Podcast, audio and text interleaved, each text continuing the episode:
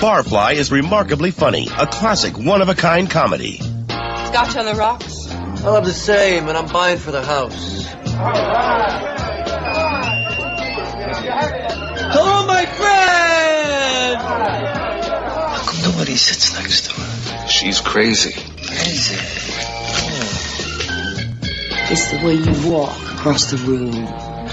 You're the damnedest barfly I've ever seen. Hobbies, none. Religion, none.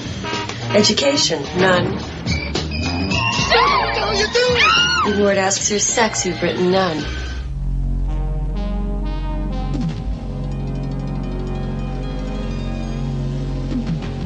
Hey everybody, it's the Cannon Cruisers. I'm JD. And I'm Randy, and we're back with another exciting Cannon Cruisers episode. No more summer series. That's right, we went straight back into our normal episodes, and this time we took it back to 1987's Barfly, starring Mickey Rourke and Faye Dunaway. Directed by Barbette Schroeder and presented by Sir, ah, it's not really a Sir, Francis Ford Coppola. I don't know why you did that, but okay, yes. His Highness Francis Ford Coppola, director of The Godfather, and his Zoetrope, the, uh, what is it? Zoetrope, American Zoetrope, Yes, and also written by Charles Bukowski. loosely based. It's a loosely based autobiography. Left, it's it's loosely based for a reason, but uh, yeah. A performance that he both loved and hated. Who Mickey Rourke? Yeah, he initially hated it, and then he, he slowly became to love it by the end of the filming. It's a, s- it's a strange movie. It's it's billed as a comedy or a romantic comedy. It's not. No, that. it's not. You could I could have swore this was a stage play. Um, tell us what it's about, JD. It's about the, a barfly, a titular barfly who goes about his life being a barfly and everything that entails of being a barfly. It's a slice of life story where it's just episodic, where he's just going from bar to bar and he meets Faye Dunaway. hmm Someone else who has very similar to him, Yeah, and they end up falling into a relationship together that's very back and forth in very back and forth ways. And uh, Oh, and also everybody's poor and destitute because it's a and just bar- trying to make it away, but also because it's Charles Bukowski. yeah. And then you have somebody hunting him down because they want to offer him a publishing deal for one short story he wrote. Yeah, it's uh that's that's how you can tell this was written by a writer. it's because of that part of the movie. It, Because there was a dick searching for an asshole, to quote him directly. yeah, the whole po- the point of that is to show that uh, he could easily step into this other world if he wanted to, but he doesn't want to. To the point where e, both worlds actually clash at the end. Yep. And he ends up saying, uh, "Yeah, you know what? I'm going to fight this guy for the third time in this movie." And now, folks, if you watch this movie, you you might not recognize the lead actor as Mickey Rourke because this is prior to his body starting to break down after too much boxing Yeah. and drugs and alcohol. Yeah, when you This is s- back when you had handsome Mickey Rourke and not they broke my face and they hastily put it back together with some glue and scotch tape. basically post Sin City, Mickey Rourke. No, post boxing career, uh, Mickey Rourke. He didn't look like he was uh, becoming an old lady, an old uh, Jewish lady. No, in this one he just looks like Charles Bukowski. to the point where they confused him for when Bukowski died. They confused the picture of him for Bukowski. I mean, well, maybe I'm pretty pretty sure he would have appreciated that regardless. But yeah, it's uh, this isn't the typical type of uh, movie Canon puts out. It's not usually the type of movie we usually cover. Pretty either. good. Uh, Yeah, they're pretty. It's pretty pretty close. Yeah, it's pretty close. but the accent was a little weird, if you have to tell me. I don't know why I'm an old Jewish man all of a sudden. Like I said, the obvious reference point was that he's an uh, upper class guy who lives a low class life. It's pretty much the character. Yeah, that's basically that's basically describe him as just like he went from being. He, he, he comes off as nobility living amongst the. Yeah, the, and also because it's he's loosely write, but writing about himself, he doesn't seem to have any problem making fun of himself quite a bit in this movie. Yeah, because literally it stars his alter ego that he uses in many of his story. Henry China- Chininsky. yeah, it's, Chinaski. yeah. It's pretty much just him, but he doesn't have any problem getting him getting him, him himself beat up or insulted or anything like that. because it's all stuff that's happened to him. Yeah.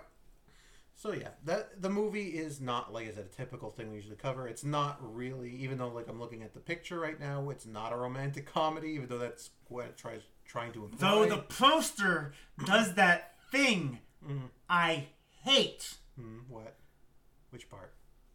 Who's that? Who's who? What, I, I- Who, who's that one right there on the left of the poster? Oh, that's uh, Charles Bukowski. That's Faye Dunaway, and then above her you have the name Mickey Rourke, and then above Mickey Rourke you have the name Faye Dunaway. I hate it when they don't put the name over the correct person's head. I don't ever understand why they do that. Top billing, if that's how you're gonna do it, flip the image and have it be the other way. it would have made more sense. Yeah. So yeah, this is a di- this is not quite what we usually cover, but it's one we wanted to cover. But for some reason, it's very for longest time this was a hard movie to find. Uh, probably because I don't think it's ever been released on DVD, and it's definitely never been released on Blu-ray. Oh no, it has. It's just that it's very hard to find. Like I said, almost it's we tried to find this one way back when we were doing 1987. We couldn't find it. And then we and then I started finding it. I literally um just didn't double check, but I believe I almost want to say the Criterion collection, but I'm just gonna double check. I would be very surprised if Cri- if Criterion got it, because then it would be more readily available than it is. Like it's a, a real recent like release. Well, I know you could probably find it overseas. Here, I think there's probably rights issues because, like everything canon, as soon as uh, they went under, all the rights went to different places, all over the place. Although this one at least had the, at least this one had the uh, what's it called, the uh, canon logo in the front. Yeah, there was at least some point an, an import copy of it that that was done over, out of country. Yeah, Yeah, like I said, international. There's international versions, but for some reason it's hasn't been available here, which probably means somebody like Fox or Disney might have had it, and that's why. Though the classic selection DVD has a better poster than the poster that we were looking at earlier with the switch names. Why is that the names right? No, it only has a black and white picture of uh, Mickey Rourke all beaten up, and it says "Barfly" over his head. Oh, well that that makes more sense, I guess. It's better than the other one. It makes it look like Days of Thunder. That uh, that's kind of weird. It doesn't really look like the right uh, the right genre for this movie, but okay. So, Randy, what was your general impressions of Barfly? Oscar bait. You think so? It's uh, It felt like Oscar bait. it's like a runaway train Oscar bait. Yeah, but Runaway Train was really, really, really, really, really, really, really, really, really, really, really, really good. Yeah, well, it was also a very different type of story. This was clearly one of those uh, writer wants to write about a slice of his life, and he comes up with a story, and they film the story, and that's pretty much it. It's it's um it's well acted, it's well written, it's well directed. Yes. It's does pretty much everything it wants to do. Um, and I would say as a whole, it's a good watch. But um, I guess we'll go in the negatives. Is that uh, story was kind of boring. It, like I said, it, it's a slice of life, and I'm not a humongous. You can make slice of life work, but it was the story they were showing is like okay, I guess. It's like, yeah, I get it. This is the relationship that you're showing us, but there wasn't really much story there. Like I said, it was very much very episodic, and even then, it wasn't that episodic. No, not really. This is just like this piece. This it's like this couple of days of his life, pretty much, and that's it. yeah, like, pretty much. It's just like here's a few days in the life of Charles, sorry, Henry Chinkowski. Yeah. 'cause- Uh, and and let's see how, how him go from the bottom, go to the top, and drop back down again, and and finding love, fi- losing love, uh, losing fights, and winning fights, and being poor, and being rich, and being poor. which is like sounds like a lot, except My that- friends, that, that, bar- hey! that barely happens really like the whole money thing is just kind of now he has it now he doesn't now he has it now he doesn't it doesn't really have much of an effect on the story and the relationship kind of went now they're on good terms now they're not now they are now they are not and it, but it's like it's been like over a day so it kind of feels a bit rushed It's like okay, so he literally says at the end, it's like, hey, it's like we're just a couple of strangers here. We barely know each other. yeah We, we, we just pa- ships passing in the night. JD's, JD's rolling his eyes at me doing my really bad impression of a really bad impression. it's like we just ships passing in the night. We don't know each other that well. and then he fights with frank stallone for the third time in the movie Well, uh, well, Walk of Love uh, plays. Walk of Life plays. Because every time, every movie, no matter what it is, When Randy gets bored, he puts on Walk of Life. you can time it perfectly with an ending. I don't know why you can, but you can. It is the best song for every ending of every single film. You could use it at the end of Schindler's List, and it would somehow work. Speaking of which, the movie, music in this movie was pretty good too. They had the same opening theme, uh, which I believe was Booker T. It was really yeah. good. Well, did you notice that there's actually no soundtrack to the movie? It was all just uh, dia diegetic. Is that the word I'm looking for? Music, Hmm. Yeah, like so music from the It's jukeboxes, only when they put on the jukebox. but The jukebox music was good. or or when they're passing other people's houses because they live in like practically in the slums type of stuff, and you can hear it through the walls. Yeah, a soundtrack probably wouldn't have done anything to get in the way, considering the way the movie works. So you agree with me that it's very much like a uh, stage show. It's like that's basically what it felt like. It was a lot like that other one we watched. Only let it, Fool for love. only it felt less like a stage play because they didn't stage Because it, it, wa- like 'cause a it wasn't, stage yeah, play. exactly. It was more active. They actually tried to stage it like a movie, so it helped that. But yeah, it felt more like uh, stage play, which is fine. As I said, it that's what it wanted to do, and it did it well. So I can't really fault it for any of that. I Like also I have to. said. I also have to say that it's been really weird to watch this after watching the string of movies we watched and kind of go, "Wow, this is a mature film." Mm-hmm. Yeah, But uh, low lights, I'll agree with you that it's kind of aimless. It's kind of like Hmm. his writer, like the writer himself, a little bit hipstery e for its time. Well, like I said, you can do aimless. I mean, there's a couple of really good aimless movies, like uh, what what are their names? Uh, the guys who did uh, Lebowski, The Big Lebowski. Coen. You can Coen do Bros. you can do stuff like that. Oh yeah. But uh, mm-hmm. That there, there's also the everybody's favorite from 1994, Clerks. Is it a little bit later than four? 94? Is it 96? pretty sure that was '94. But yeah, that's the same sort of thing. There's It's just a day in the life. you can do like a day in the life thing, but when you do a day in the life thing, it's still a narrative, so you're still kind of expecting, you know, rising action. You know what I mean? There's still Well, there things- was it, there was build up, and then then it would implode when their relationship then would drop again. Like Yeah. there was always There's little stuff like miniature that. like. but uh, I guess it's and like then it kind of led up to the end with the the two of them kind of fighting the two women, and then him fighting Eddie again. But at that point, it- it's that not was there it, that was just a anymore. continuation of the the cycle of like Yeah. yeah we're just ships passing in the night. Which again, like I said, it works fine for what it is. It's just I think it probably needed to be a bit more explicit at times because if you weren't really paying attention, you'd just be like, okay, I guess. Another low point that I will I will say, but it's also Mm-hmm. segs, segues me into the high points is Sure. the performance by Mickey Rourke, I, I kind of understand Bukowski's reaction. of, Like, this was a really bad uh, performance, but at the same time, going in directly into the highlights, it is a really good performance. You kind of need that performance in a movie like this. Like, w- watching it, I'm just like, oh, God, it's, it's going to be all this all the time. And then by the end, I'm like, yeah, I'm really digging that. Actually, yeah, that, that kind of works for this character and works for who it is. the whole movie But- hinges on his performance, so it has That's to it. The be- performances in this movie are really good, but Mm-hmm. like at the same time, that performance is also awful, but also really good. it kind of works for what it has to be, which is like I said, a, a drunk guy who's kind of full of himself. So I would love to see Mickey Rourke doing that, doing that accent, Hmm. reading lines from uh, that that movie, uh, Dead Man Don't Dance, or whatever it was called. Oh yeah, that that movie. Uh, Tough guys don't dance. Tough yeah. guys don't dance.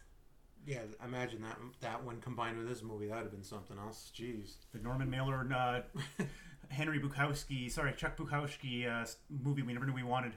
That would have been something else. Diary of an Old Man Who Don't Dance.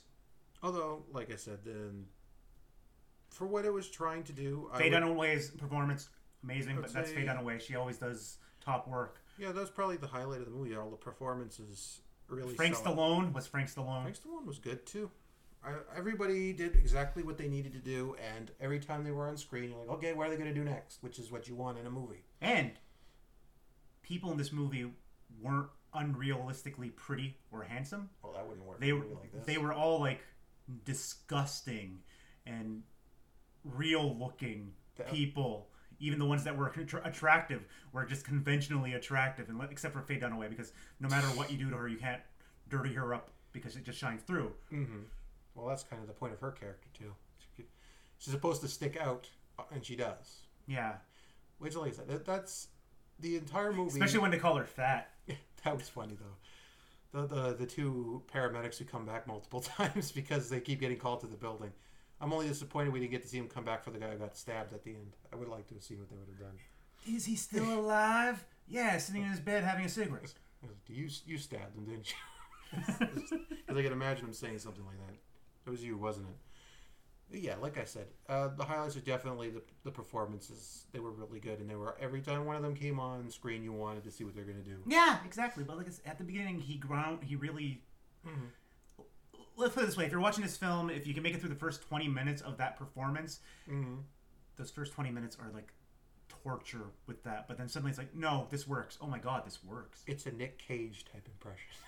No, it's actually a it's actually a well acted impression. It's just that the guy's not good. I don't like the guy. I don't like the character. Well, that's what I mean, though, a Nick Cage style impression where it's like obviously cartoony, so you either plug into it or you can't do it. It's one or the other.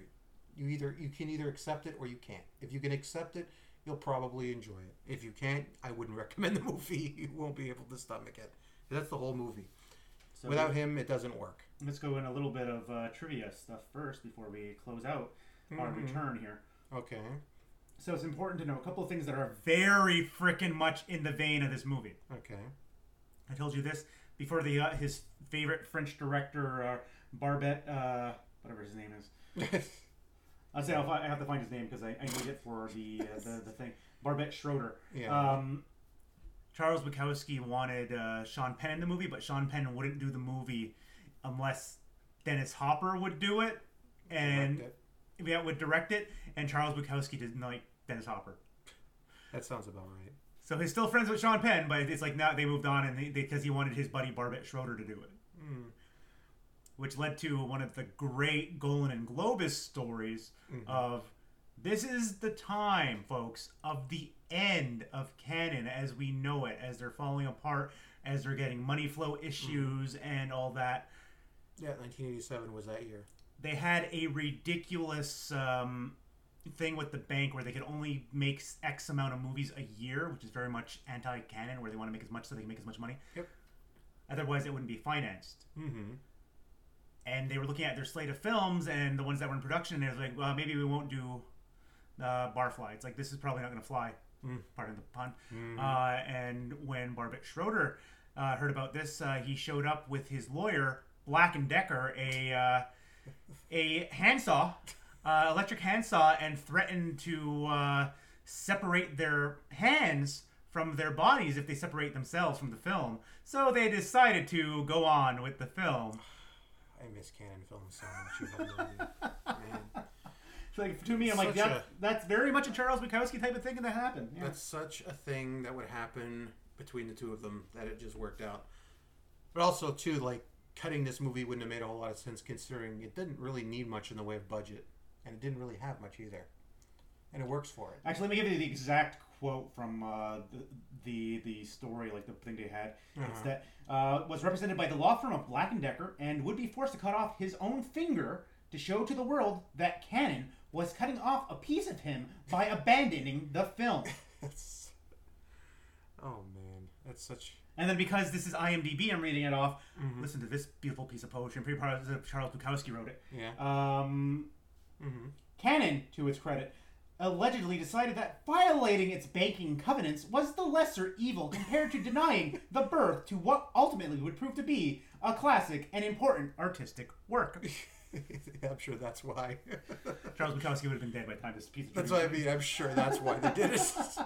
This is all taken from like a, a book that Charles Bukowski wrote on the production process of this and his time in Hollywood called Hollywood from 1989. Hmm. Yeah. So, so- so that's like that's funny. It's like that's like literally the most canon thing I've ever heard. Oh yeah, that's definitely canon. Like I said, it's kind of it's kind of one of the reasons I want to cover this one earlier than we did, but at least we finally did it. Is there any other good pieces in there? No, no, it's really just what we had talked about before that Francis Ford Coppola so wanted this movie to get done that he he ba- his basically his the, one of the direct not directors one of the producers on the film asked him because he wanted to get it done if he could give them some money like to, to help uh, finance it and that's how American Zoetrope got involved in it and he's the one that presented it to Cannes Film Festival Oh, all right. um, so it's like not that he's like no I'm not in part of the film but I'm presenting it i this is a presented by Francis Ford Coppola Yeah, that, that's what it said at the beginning of the movie. yeah So, Randy, I give it a four. you're gonna give it a four after all that? Yeah, it's a, re- it's a, it's a, actually a really good movie. It's just that it's a very slow. Um, slow story, like a, a very non-existent story. It's very aimless, as is Bukowski is in general, like on his writings. Yeah. Very, very earthy, very much of his life, because it literally is of his life. But like I said, we're going to judge it for what it is. I'd also give it a four. It more or less succeeds at everything it wants to do. And like I said, it's not like you need a huge budget for a movie like this. So it did everything it wanted to do. It did it as much time as it could. Um, and it was enjoyable the whole time, even though it was aimless. Um, I wasn't really bored watching it. I said every time a character came on the screen, I wanted to see what they were going to do. So it was it was a good watch, interesting, and I'm glad Canon put this one out. Oh, actually, here's a key. Uh, Probably its most importance in the what is it? What it was the, the quote? Uh, the classic important artistic work is that in the making of the film, because it was a very tight space to work in for a lot of the things. Mm-hmm. This is where a very important piece of tech for the film industry that's still used today was created. So this was created on a Canon film Okay. Well, by uh, by I'm trying, I gotta find the names of the, the director, photographer R- Robbie Muller. Um, sorry, it's the film's gaffer Fra- Frieder Holcomb and uh, best boy Gary H. Swink designed the Kino Flow professional E LED based lighting equipment unit. for this film, and they would go on to like patent it, trademark it, whatever you want to call it. And this would go on to make them a lot of money because it's used on every film today because it allows them to film in tight areas, uh, like in tight hallways and, and everything like that that you can't get the full lighting break into, Well, that's and with while interesting, still having the quality of light that they need for the visuals. Oh, that's pretty cool. That's a good little bit of trivia for this movie. Yeah, like I It's a, said, it's a- yeah, it's a standard uh, motion picture lighting package now. Like that's that's how how important this film is unintentionally to like the canon, quote unquote, the canon, non pun intended, of film. it's a f- it's a fascinating little movie. It has uh, really interesting stuff that apparently went on behind the scenes in every facet of it. So, like I said, I'm glad we finally got to cover this one. All right, so is that it for this one, Randy? We Yeah, wrap pretty it up? much. There's not much more to say than that it's a it's a really great movie. It's highly recommended by myself at least, uh, and by the Canon Cruisers. Um, Mickey Rourke is a treasure. Don't you ever forget about? No, I've even lost the accent already. Never mind. Uh, they done away, yeah, amazing. Uh, and all the all the other actors in it were great.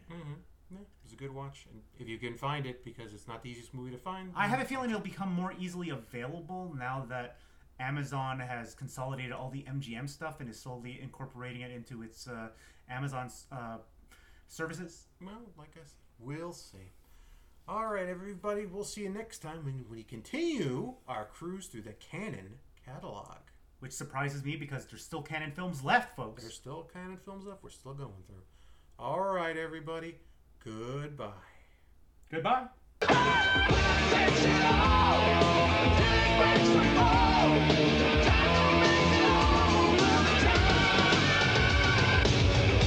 We're Cannon Films, and we're dynamite. None. Oh, hardly none. A terrific movie, one of the year's best. I could look at a woman's legs for hours. Stop! Police! You know, every time I get with a woman, something happens. Stop or we'll fire! Wild and very funny. You're a Henry Chernaski. I'm one of the main producers of the Contemporary Review of Art and Literature. We've discovered you. Oh, I had an idea that I'd be discovered after my death. A cunning comedy and touching love story. Rourke is definitely hot. Where's the bedroom? I smell it. Perfume. Either you get out of here or I'm gonna peel you away from your perfume. A joyous comedy. Faye Dunaway gives a startling performance. Oh, baby, oh, I love you. What are you, Ollie? That's a part of it. we don't have to be barflies right down to the grave. Mickey Rourke, Just one thing. I don't ever want to fall in love. Faye Dunaway, Don't worry. Nobody's ever loved me yet. Barfly, Life on the Edge, as seen by Charles Bukowski, directed by Barbe Schroeder.